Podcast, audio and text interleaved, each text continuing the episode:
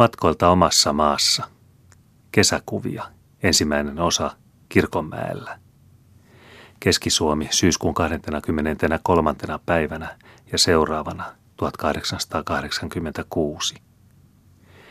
Ei ole juuri milloinkaan tehnyt mieleni matkustamaan Aavasaksalle Tynnörin pohjan kokoista aurinkoa katsomaan.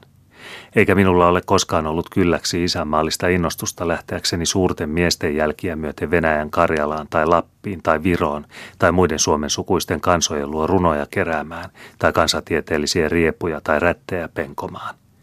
Puhumattakaan siitä, että olisin hakenut tai saanut jonkun stipendin, jonka avulla olisi voinut tehdä huvimatkan ulkomaalle vuodeksi tai pariksi. Mutta matkustamaan minulla on aina kuitenkin ollut halu tulisen palava. Ja kun en ole päässyt ulompia taipalia liikkumaan, niin päätin lähteä kerran tallustelemaan niitä, joita jokainen on ennen minua tallustellut. Ja kirjoittaa matkamuistelmia kerran minäkin, niin kuin kaikki muutkin tähän maailman aikaan. Paljon minulla tosin ei ole kertomista. Ei mitään muuta kuin mitä kuka tahansa saattaa nähdä siirtyessään hiukan pirtin nurkkajuurta ulommaksi. Ei ole minulla tarjottavana tarkkoja kertomuksia kivitaltoista eikä kansatieteellisistä housuista ja päähineistä, joista nuoret tiedemiehet tätä nykyään niin innokkaasti kirjoittelevat ja joita tietävät niin ja niin monta kymmentä vuotta sitten siinä tai siinä paikkakunnassa käytetyn. En osaa myöskään määrätä, kuinka monta jalkaa merenpinnasta lukien ovat ne kukkulat, joille tulen kohoamaan.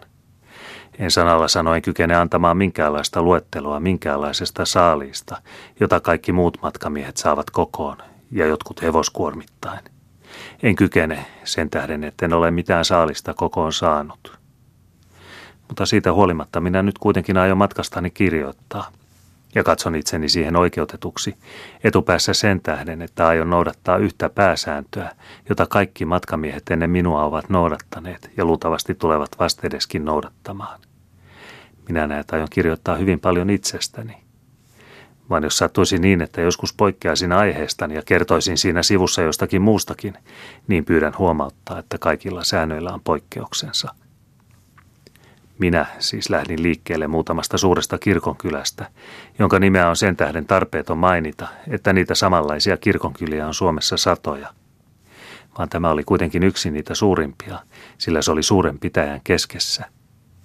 Lavea maaseutu levisi 2-3 peninkulman päähän joka haaralle, vaikka olisit lähtenyt mitä ilmaa kohti tahansa kulkemaan jostakin kirkon 4 ovesta. Ja tämä maaseudun väki se kokoontui tähän kirkkoon joka sunnuntai yhteistä Jumalansa yhteisiin voimin palvelemaan. Jo lauvantai-iltana se tänne saapui, ja aina oli sillä yksi tie ja 2 asiaa. Sillä kirkolla käydessään se saattoi toimittaa sekä aineelliset että hengelliset asiansa. Ja ihmiset tulivat tänne kuin maailmansa keskipisteeseen, jossa oli kaikki ne huvit tarjottavana, mitä maailma heille keskimäärin saattoi tarjota. Toiset tulivat höyry- tai kirkkovenheissä suurten selkäin takaa, toiset kaukaisista mäkikylistä hevosella ajaen. Ne, joilla oli pappilaan asiata, ne sinne poikkesivat, mutta suurin osa meni sivukirkon ja pappilan ja kiiruhti kauppamiehiin, tai meni kamreerin eli vallesmannin puheille. Ja näiden asiat olivat tärkeämpiä kuin noiden edellisten, ja niiden toimittamista sitä oikeastaan kirkolla käymiseksi kutsuttiin. Ja kirkolla käymiseen se useilta jäikin, vaikka kirkossa olivat käyvinään, ja kotiin tultuaan sanoivat terveisiä kirkosta. Se oli lähtiessäkin olevinaan tärkeintä asiaa, mutta kuta enemmän kirkonkylää läheni, sitä pienemmäksi painui mielessä kirkko, ja sitä isommaksi kasvoivat maalliset asiat ja kauppamiehen puoti. Sinnehän oli niin mukava hevosensa sitoa valmiiseen ruuheen kauppamiehen makasiinin eteen, nostaa voijastia kärryistä ja kantaa se puotiin. Sillä sitten suorittaa talvellinen puotivelka ja saada itselleen sikari suuhun ja emännän kouraan naula kahvia.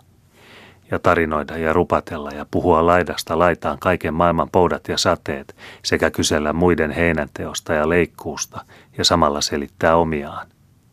Jos sitten vielä lisäksi oli nuori mies ja käveli verkanuttuun puettuna, jalassa punasuiset suvarohvisaappaat, niin mikä mielihyvä tavata maantien varrella neitosta neitosen vieressä, kättä lyödä ja keikaroiden kävellä. Ja viedä tuttavansa suntion matammiin ja juoda ja juottaa sikurikaavit korpun kanssa. Tai jos oli ryyppymies, niin mikä riemu ja sydämen tyydytys tavata toinen ryyppymies, hankkia puteli viinaa ja povipullolla juosta vihkaista pitäjän tuvan taakse männikköön, istua siellä aikansa ja kiikaroida putelin pohjan läpi kirkasta kesäistä taivasta sekä hihkaisten palata Kirkonkylän maantietä kokemaan, että tokko se kannatti ja kuulemaan, mitenkä koreasti helähtelivät ikkunat seinillä kahden puolen tietä. Oli sunnuntai-aamu, kun minä tulin tähän Kirkonkylään, jossa edellisenä iltana ja yönä oli maaseudun väki mellastanut iloaan pitäen ja nauttien kaikesta siitä hauskuudesta, jota tämän pitäjän kulttuurin keskipiste voi heille tarjota. Yöllisten kuleksivain laulut, ikkunain helinä ja aidanseipäitten läiskinä oli aina pappilaan asti kuulunut ja herättänyt rovastinkin hänen sikeästä unestaan. Mutta rovasti oli ikkunansa kahteen hakaa vetänyt ja vetänyt peitteen paremmin korvilleen. Sillä minkäpä hän maailmalle mahtoi, joka meni omaa menoaan, eikä kysynyt häneltä lupaa. Kun vielä kellonsoittaja ja haudankaivajakin olivat yhdessä joukossa. Ja sitten arveli hän toisekseen niin, että jos ne lauantaina huutavat, niin ovat ne sitten sitä siivommalla sunnuntaina kirkossa. Hyvin hän tunsikin seurakuntansa ja tiesi jo vanhastaan, kuinka pian tässä maailmassa olojen ulkomuoto muuttuu. Sillä ihana olikin jo heti kohta pyhäinen aamu. Ja kaikki oli kuin kiilloitettua jälleen. Aamupuoleen oli hiukan sataa pihauttanut karjankynteen, ja kun pilvet tuossa ennen aamiaista hajosivat, valaisi aurinko kuin puhtaaksi pestyä seutua. Kirkko oli kuin valkeudella valeltuna aamupäivän paisteessa, ikkunat hohtivat ja risti kiilteli kauas kaukaisiin seutuihin, näkyen loitolle korkeihin mäkikyliin. Ja pappilata, joka kostean koivikon sisässä pilkotti vähän matkaa kirkosta, verhosi sitäkin sellainen salaperäinen sunnuntaiaamun pyhyys, joka tavallisesti aina laskeutuu vanhojen asuinpaikkojen ylle, ja joka laskeutuu joka paikan ylle, mikä vaan sen alle joutuu. Yksin suljettujen kauppapuotien ja kiinnipantujen kapakoiden ja pölyisen maantien, sanalla sanoen koko kuluneen Kirkonkylän ylle. Se ei valitse paikkaa eikä katso ihmisten muotoa, niin että siinä valaistuksessa ovat ajettuine partoineen ja puhtaine paidankaulussineen suntio ja haudankaivaja yhtä arvokkaan ja pyhäisen näköisiä kuin rovasti ja kappalainenkin kulkiessaan peräkkäin papinkellon soidessa pappilasta kirkkoon, jonka ympärillä rauhallisesti parveilee sinne saapunut pitäjän väki. Niin kuin jo sanoin, oli sunnuntai-aamu, kun minä tulin tähän Kirkonkylään, parahiksi nähdäkseni, kun papisto läheni sakastin ovea. Ukkoja oli sakastin oven edustalla seisonut odottamassa saadakseen tervehtiä rovastia ja akkoja rappusilla istunut. Mutta nyt ne nousivat seisoalleen, väistyivät syrjään ja tekivät hyvän huomenen, toiset kumartaen, toiset niiaten. Ja kun minä arvasin rovastin yölliset aatokset, niin tiesin myöskin hänen tämän aamuisensa. Ja tätä hän ajatteli siinä kohotessaan kirkkoonsa ja luodessaan silmäyksen yli viheriän Kirkonmäen ja siinä liikkuvan hartaan näköisen kansan. Kävipä hän aavistukseni toteen, kun ei nyt näy jälkeäkään yön syntisestä elämästä. Ei jälkeäkään. Kaikki on sunnuntai-aamun tenhovoima huhtaissut näkymättömiin. Mutta minä en mennyt kirkkoon, niin kuin sinne eivät vielä menneet monet muutkaan. Jäin kirkon edustalle käyskentelemään niin kuin jäi sinne suuri osa muutakin kansaa, sillä ohjelmassa oli saarnoja kokonaista 3 ja kuulutuksiin oli pitkä aika vielä. Ja täällä tuulla höllytteli lauhkea eteläinen, kun kirkossa sen sijaan oli ummehtunut ilma ja tukahduttava kuumuus. En siis mennyt kirkkoon, vaan jäin sen ympäryksiä katselemaan. Suuren selän niemessä olin, ja kahden puolen oli ruohoiset lahdelmat, joiden ranteilla näkyi taloja talojen takana ja peltoja pelloissaan kiinni. Kaikki oli hyvin rakennettua ja hyvin viljeltyä. Muutamalta mieheltä, joka oli useiden muiden kanssa seurannut minua, minne vaan kuljin, kysyin, kuka tuossa niemekkeessä asui vasemmanpuolisen lahden rannalla. Mutta ennen kuin hän vastasi minun kysymykseeni, tahtoi hän tietää, mikä mies häntä puhutteli. Minä selitin säätyni ja arvoni. Vai ylioppilas? Niin työ otta sitten semmoinen tutentti, niin kuin rovasti nuori herra. Semmoinen, selitin minä. Meinoittako sitä papiksi? En sanonut meinoavani. Vaan sehän se olisi hyvä virka. Saattaisipa olla hyväkin, sanoin minä ja uudistin kysymykseni. Tuossa, siinä asuu kappalainen. Ja tuolla, jonka katto paistaa metään takko, on Vallesmannin paikka. Siellä näyttää olevan laajat viljelykset. Loajathan ne on. niin isot, ettei niihin määrää tiedäkään, joka kyntääkin uudenmuotisilla oatroilla ja poi priihesä höyrymassin alla. Totta kai hän leikkaakin koneella. Joo, monet vuodet leikanna ja niittänä. Onko täällä muillakin maanviljelyskoneita? Kysyin kääntyen samassa miesjoukkoon, joka oli kokoontunut ympärilleni. Ja vuorotellen siinä miehet alkoivat vastailla, ottaen vähän väliä suunvuoron toisiltaan. On niitä rovastia muutamia itselleen laittanut, vai eipä niitä muilla taja olla. Ompaan kauppamiehellä leikkumassina. Kenellä kauppialla? Tuolla, joka puot tuossa näkyy. Onko hän varakas mies? Mikäs se on kauppamies muu kuin rikas? Pitää elon kauppoa ja voin kauppoa ja kaiken muun tavaran kauppoa. Eikös kellään maamiehellä ole uudenaikaisia koneita? Ja ei niitä kannata talonpoikain pitteen. Tullaan semmoinen pito vähävaraiselle kalliiksi. Tokko lie muilla niitä kuin kirkonkylän herroilla. Onpa hovin herrallakin. Ei ole muuta kuin vältti. Etpä tunnu tietävänkään, kun eilen illalla tuli höyryssä niittokone ja kirkkoajan jäljestä kuulutaan lähettävän sitä viemään. Kuka hän on tuo hovin herra? Sitä vaan sanotaan hovin herraksi. Sinne on tästä 9/4. Kulkeeko sinne höyry? Kulkohan sinne höyry. Se käy toki joka lauantai hakemassa kirkkoväkkeä ja pyhänä vie takaisin. Sinähän minä sitten pääsenkin. Minnekä se on herralla sinne matka? Eikö sieltä pääse naapuripitäjän kirkolle? Sieltähän sitä syvänmaita myöten päässä. Me ollaan kanssa sieltä päin. Vaan mittee työ sinne määttä. Minulla on sukulaisia siellä. Minua tarkastettiin kuin jotakin epäiltävää olentoa joka haaralta. Ja miesten naamoista oli näkevinäni ihmettelyn sellaisen, että kumma mies tuo kun lähtee sydänmaita myöten sukulaistensa luo. Vähän ajan päästä sanoi kuitenkin se, jota olin ensiksi puhutellut. Jos työ ottaa sinne päin mänövä, niin suatatta ollakin hovissa yötä. Tuossahan tuo näkyy itse kävelevän niin. Heti kohta huomasin, että sieltä tuli mahtava mies. Puoleksi herra, puoleksi talonpoika, mutta joka mielellään näki sen, että häntä kutsuttiin possessionaatiksi. Sen jo näin ensisilmäyksellä, ja en tiedä mistä syystä niin tein, mutta tuo päätelmä tuli mieleeni sen johdosta, että hänellä oli sateenvarjo kädessään ja kalossit jalassa. Herra tuli samaan miesjoukkoon, jossa minäkin seisoin, mutta kun talonpojat ovat hitaita esittelemään, niin käytin tilaisuutta poistuakseni tästä ryhmästä muuanne. Kun vähän matkaa kulettua, niin seisotuin katselemaan muutamata taulua kirkkomaalla. Huomasin, että siellä minusta jo herralle puhuttiin. Annoin heidän puhella ja kävelin edelleen kirkon seutuvilla lueskellen hautakirjoituksia. Monenlaisia niitä siinä olikin, ja oikokirjoitus oli ollut kunkin vainajan sukulaisilla erilainen. Mutta urut olivat jo jonkun aikaa soidalurikoitelleet. Sitten oli kulunut saarnaamistakin, ja nyt soitettiin juuri yhteen.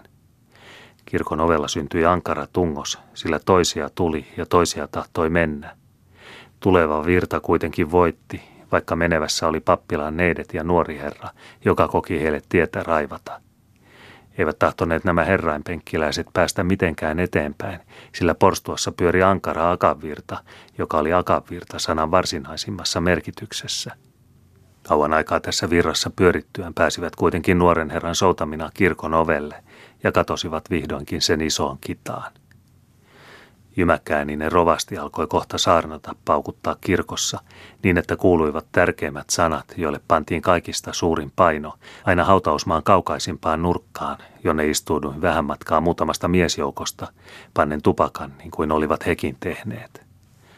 Ukot eivät puhuneet mitään ja tuntuivat kuuntelevan niin kuin minäkin. Ja minä kuulin hajanaisia sanoja. Se nykyajan kalvava epäusko, joka kansoja kalvaa, nousevassa nuorisossa, kun ei enää huolita Jumalasta eikä hänen sanastaan, ja kaikenlaiset lahkokunnat, kirotut olkoot. Ketä se nyt kiroo, kysäsi toiseltaan muan polttelevista miehistä. Villiläisiähän se joka pyhä kiroo.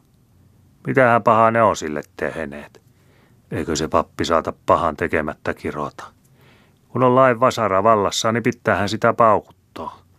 Eihän tuolla edes vasarata olekaan, kun nyrkillään aina saarnastuolissa laitaa lyvä jämmäyttelöä. Milläs lailla se olikaan männä pyhänä saarnasa päättänä? Sillähän se oli päättänä, että nyt on tärkeitä kuulutuksia, niin ettei pidä mennä kenenkään kuulutuksista pois. Mitähän kuulutuksia ne sitten olikaan? Soataviaahan se sitten kuulutti. So. No kuulinhan minä omilla korvillani. Ja etteikö ne sitten ole tärkeitä? Tärkeitähän ne tokkoon. Ukot siinä huvittelivat itseään saarna-aikana ja alkuun päästyä jatkoivat tarinoitaan samaan suuntaan. Niitä oli usea tarina. Kun oli ollut tämä rovasti vaalissa tänne, niin oli ollut muuan tämän pitäjän mies siinä hänen entisessä pitäjässään tukkityössä. Se oli se Hulivili Kattainen, joka osasi kaikille puhua mieliksi. Sen oli kutsuttanut rovasti puheelleen ja kysellyt Tokkonen hänelle aikovat äänensä antaa. No ihan toki järjestään, oli Kattainen sanonut. Ikävällähän sinne teitä autetaan niin. Mutta kuules Kattainen, oli siihen kysynyt. Sanopas kuoleeko siellä teidän pitäjässä isäntiä ja emäntiä? No niitähän kaatuu kuin lahokantoja. Miten täällä rovastin pitäjässä kuolee? Eihän ne edes kuollekaan, ne on ruojat niin sitkeähenkisiä. Ei vetäytynyt ainoakaan suun auruun, mikä ei olisi sopinutkaan kirkkoaikana, eikä muidenkaan samanlaisten johdosta, jota harvakseen kerrottiin. Sain vielä kuulla, että tämä rovasti oli tullut tänne keisarin määräyksestä vastoin seurakunnan tahtoa, joka oli melkein yksimielisesti anonnut toista miestä. Vaan rovasti, joka oli Herrain ystävä, oli käynyt kumartamassa piispat ja keisarit ja saanut viran. Kun olin polttanut paperossini pohjaan, jätin ukot siihen kirkkoaikaansa omalla tavalla kuluttamaan ja lähdin niemen kärkeenpäin, josta kuului höyryveneen hiljainen tohina. Kirkon lasinalatse kulkiessani kuulin rovastin siellä yhä vaan vielä epäuskoa pommittavan. Totta puhuakseni valtasi minut uteliaisuus ja päätin astua sisälle temppeliin. Porstuassa oli nyt tungos loppunut, eikä siellä tällä haavaa ollut muuta kuin 2-3 vaimoa, jotka hyssyttelivät parkuvia lapsiaan. Ja 2 koiraa, jotka toinen toiselta puolen kynnyksen tunnustelivat toisiaan, valmiina käydäkseen hammaskähmään. Ei ne kuitenkaan päässeet härähtämään ennen kuin käytävien risteyksessä, niin että minä pääsin rauhassa istuutumaan oven suupenkkiin. Epäuskon kanssa siinä saarnamies yhä vaan taisteli, ja minä huomasin, että hän saarnasi katkismussaarnaa ensimmäisen uskonkappaleen johdosta. Paavista oli hän nähtävästi aloittanut ja ennusti nyt antikristuksen tuloa ja maailman loppua, jonka edellä ilmaantuivat kaikenlaiset von Bergenit ja muut epäuskon apostolit tänne meidän rakkaaseen, ennen rauhalliseen isänmaahammekin, rakkaaseen Suomen maahankin, jonka kansa kuitenkin oli uskonnollinen kansa eikä villitsijöiden mukana kulkenut eikä heidän houkutuksiaan kuunnellut. Mutta varoillaan meidän kuitenkin pitäisi oleman, seisomaan aina uskon miekka kädessä aamusta varhain iltaa myöhään. Sillä pahuuden ruhtinas, joka muuten kulkee kuin kiljuva jalopeura, se oli tätä nykyään alkanut niin sanottujen uusien aatteiden hahmossa hiipiä kuin huuhkain, nieläksensä ja kuollettaaksensa ja iankaikkiseen kadotukseen saattaaksensa. Sillä hänen valtansa oli suuri ihmisten yli. Tähän suuntaan hän saarnasi ja huitoi 2 kädellään, niitä aina vuorotellen saarnastuolin laitaan jämähyttäen. Mutta kuumuus oli kirkossa painava. Ja moni mies, joka oli viikon työtä tehnyt ja varhain sunnuntaiaamuna lähtenyt kirkolle soutamaan, koetti turhaan pysyttäytyä valveilla. Minunkin vieressäni siinä mua mies viattomasti kuorsasi, vaeltaen kuka sen tiesikään missä asti näistä syntisen maailman kauhuista ja taisteluista. Vasta sitten kun rovasti oli saarnansa kaikuvaan aameneen lopettanut ja laskeutunut alas kuoriin kyselemään muilta sitä, mitä itse oli heille sanellut, heräsi mies ja työntäytyi muiden mukana ulos.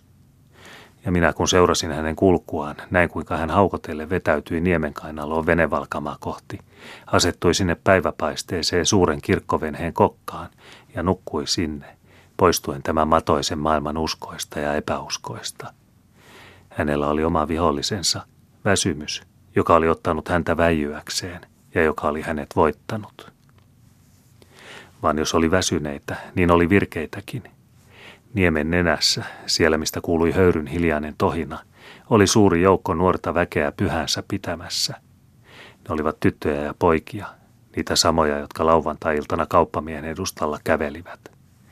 Nyt he olivat istuutuneet rantatöyräille suurempiin ja pienempiin piireihin, tytöt ja pojat vastakkain. Pojilla oli yhäkin kenkäinvarret alaspäin kierrettyinä, niin että punainen sahviaani tuli kokonaan näkyviin, ja tyttärien päällyshameet olivat siksi ylöspäin käännetyt, että punaraitaiset sukat sieltä pistivät silmään, samoin kuin monenkarvaiset alushameitten helmat. ja hopeahelaisesta piipustaan pojat ostotupakkiaan polttelivat, mutta tytöt kiersivät arpaheiniä sormiensa ympärille tai kurkottivat läheisestä puusta lehden, jota vuoroin pureksivat, vuoroin kämmeniensä keskessä hieroskelivat, kunnes se mureni ja uusi tuli otettavaksi. Lähenin höyryvenhettä, joka oli parista lankusta tehdyn sillan päähän kiinnitettynä. Kokassa luin latinaisilla kirjaimilla maalatun sanan: Vellamo.